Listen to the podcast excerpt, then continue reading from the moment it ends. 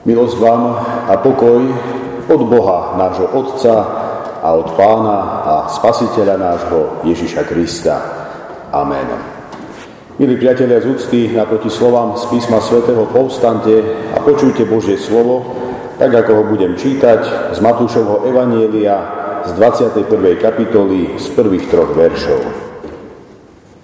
Keď sa priblížili k Jeruzalému, a prišli do Betfage Olivovému vrchu, vtedy Ježiš poslal dvoch učeníkov a povedal im, chodte do dediny, čo je pred vami a hneď nájdete priviazanú oslicu a s ňou osliadko. Odviažte ich a priveďte mi ich.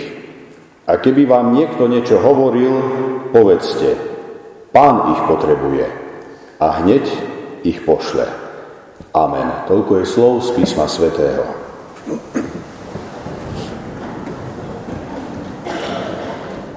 Milé sestry, drahí bratia v pánovi, žil raz jeden veľký marxista, ktorý sa veľmi rúhal pánu Bohu. Jedného dňa držal v rukách Bibliu a povedal, za 15 rokov bude táto kniha pochovaná.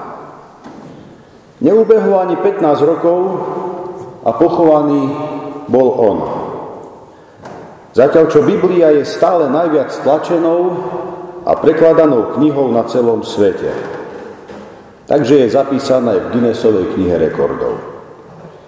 Áno, aj takto veľmi sa ľudia môžu míliť. Aj takto ľudia môžu znižovať Božiu pravdu. Pripomeňme si iných dvoch ľudí. Bol jeden profesor, ktorý odporoval evanieliu a keď sa blížila jeho smrť, nariadil, aby na jeho hrob bol napísaný nasledujúci epitaf, teda ten hrobový nápis.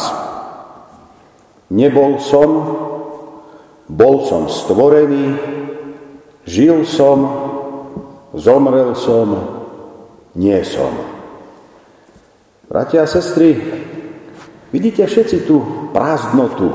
Bol som a nie som, žil som a nie som. Pán profesor bol človek, ktorý sa v živote nestretol s Ježišom Kristom. Bol to človek, ktorý v Boha neveril a ani mu v živote nikdy nedal šancu. Druhý príklad je Moody, známy evangelizátor, ktorý pôsobil pred mnohými rokmi a ktorý organizoval veľké evangelizácie pre mnohé národy. Človek, pre ktorého bol Ježiš Kristus živý. Keď sa blížila jeho smrť, povedal, keď toto je smrť, potom je vzácna a nádherná, pretože je to deň môjho korunovania odchádzam domov. Volá ma otec. V prvom prípade tápanie vo tme a beznádeji života, v druhom prípade nádej a perspektíva väčšnosti. Milí priatelia, dnešná kvetná nedeľa nám pripomína onen slávny Ježišov vjazd do mesta Jeruzalém. Nož a práve pri tejto príležitosti si chceme pripomenúť a sústrediť sa na dve slova z prečítaného biblického textu. Ježiš hovorí, choďte a odviažte ich. Drahí priatelia, tak ako som aj v tom úvodnom oslovení povedal, dovolím si povedať, že práve toto je tá nadčasová úloha kresťanskej církvy. Toto je poslanie kresťanstva. Toto je tvoja i moja úloha. Pokiaľ to robíme, potom v tom pokračujme aj naďalej. A pokiaľ na to zabúdame, potom to robiť začneme. Koľko ľudí, sestri a bratia, i dnes žije tak, že ani nevedia, kam patria. V tomto svete sme dennodenne bombardovaní množstvom informácií, ktoré si veľakrát protirečia. Človek len ťažko vie vyskúmať, kde je vlastne pravda. Skôr si z toho musí spraviť nejakú takú svoju vlastnú mozaiku, aby sa z toho vysomárila, aby proste nejakým spôsobom mal nejaký názor na určité veci. Koľko ľudí sa takto dnes dá ľahko zmanipulovať. Z čítania Evangelii poznáme, že ani v minulosti tomu zrejme nebolo celkom inak, i keď ľudia nemali až taký obrovský prístup k informáciám, ako máme my dnes cez internet, sociálne médiá a podobné veci, ktoré poznáte. Z čítania Evangelii poznáme, ako reagoval zástup ľudí v Jeruzaleme na prichádzajúceho Ježiša. Keby sme v tom Matúšovom evaneliu čítali ďalej, dočítali by sme sa aj to, čo sme počuli dnes z čítania samotných paší, priviedli oslicu aj oslíka, Pokladli na ne svoje plášte a on si na ne sadol. Veľký zástup prestieral na cestu svoje plášte, iní odsekávali ratolesky zo stromov a prestierali ich na cestu. A zástupy, čo šli pred ním i za ním, volali Hosana synovi Dávidovmu, požehnaný, ktorý prichádza v mene pánovom, Hosana na výsostiach. Poznáme to, Možno len by som vysvetlil obsah toho slova hosana. Je to v podstate grécka forma toho aramejského hošana a to znamená niečo také, zachraň nás prosíme. My to veľakrát tak berieme, že ahoj, prišiel si, vítaj. No to nebolo ani ahoj, ani vítaj, ale to bola prozba, zachraň nás prosíme. To znamená hosana, hošana. Zástupy volali hosana aby o niekoľko dní v podstate tí istí ľudia kričali niečo celkom iné, ako sme to tiež dnes mohli počuť. Ukrižuj ho, ukrižuj. V Markovom evaneliu čítame, citujem, Veľkňazi však poštvali zástup, aby si žiadal prepustiť radšej Barabáša. Ale Pilát sa znova obrátil na nich a spýtal sa, čo mám teda urobiť s tým, ktorého nazývate kráľom Židov. Vtedy znovu zvolali, ukrižuj ho. Pilát im povedal, a čo zlé urobil? Oni však ešte hlasnejšie kričali, ukrižuj ho. Drahí priatelia, vyplýva z toho len jedno. Títo ľudia nemali svoje vlastné presvedčenie. Šli s davom. Otázka po 2000 rokoch je, a ako je to s nami? My máme svoje presvedčenie? alebo sme len zmietaní okolnostiami, ako aj ten dáv. Keď bude v móde vyznávať Krista, budeme ho aj my vyznávať. A keď všetci okolo nás budú kričať, ukrižuj ho, pridáme sa k ním aj my. Človek musí mať svoje presvedčenie, za ktorým si stojí, za ktoré sa vie aj obetovať. A v najhoršom prípade zaň položiť aj život.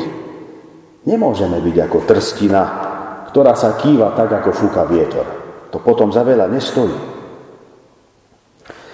Dnešné evanelium, milí priatelia, i nás posiela ako svetkov, ako vyznávačov Ježiša Krista. Choďte, rozviažte ľuďom ich putá. Rozviažte ľuďom všetko, čo ich drží vo svojej moci. Mnoho ľudí i dnes žije v množstve hriechov, Tie puta ich zvezujú.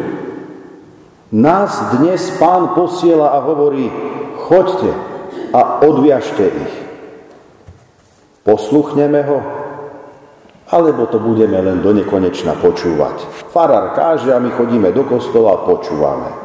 Počúvanie kázne je zaiste vec osožná, ale to, čo od nás v skutočnosti chce Boh, je niečo iné. On nechce, aby sme iba počúvali, Zaiste chce, aby sme aj počúvali, ale rovnako tak chce, aby sme to počuté aj žili a konali podľa toho. Dnes, milí priatelia, si Boh praje, aby sme šli pomôcť ľuďom a povedali im, že je tu ešte aj iná možnosť. Je tu aj iná alternatíva pre život. Je tu východisko z otroctva. Je tu sloboda. Je tu Boh, ktorý má moc rozviazať z akéhokoľvek otroctva. Bratia a sestry, pomôžme im. Ukážme im aj na svojom živote Krista. Veď mnoho ľudí dnes žije akoby bez nádeje. Chodia týmto svetom, ale ako keby ani nežili, len živoria. Keby sme im priniesli Krista, tú nádej a perspektívu života väčšného, aj ich život by mohol byť iný. Mnoho ľudí túži po zmene. Keby uverili Kristovi, aj ich život by sa zmenil. Drahí priatelia, my možno ani si celkom neuvedomujeme, že máme niečo ohromné, niečo jedinečné. Máme evanielium o Kristovi, máme tu dobrú správu o odpustení aj o živote väčšnom.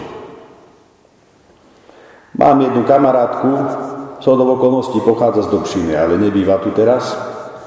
A tá sa stále trápi pre svoje hriechy, že ako keby tak bola v moci tých hriechov držaná nevie sa o to oslobodiť a stále Boha vníma len ako keby nejakého trestajúceho tyrana, ktorý len proste čaká, kedy nás môže za naše hriechy spravodlivo potrestať.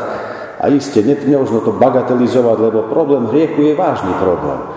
Ale Skorej poukazujem, že ber to tak ako náš reformátor Martin Luther. Aj on sa celý čas ako mních v kláštore mučil tým, či som už dosť dobrý v Božích očiach. A keď je človek čestný a úprimný sám k sebe, tak si musí povedať, vždy som mohol byť trošku lepší. Vždy sa dá byť ešte viac lepší. To znamená, so sebou nikdy nemôžeme byť pred Bohom spokojní.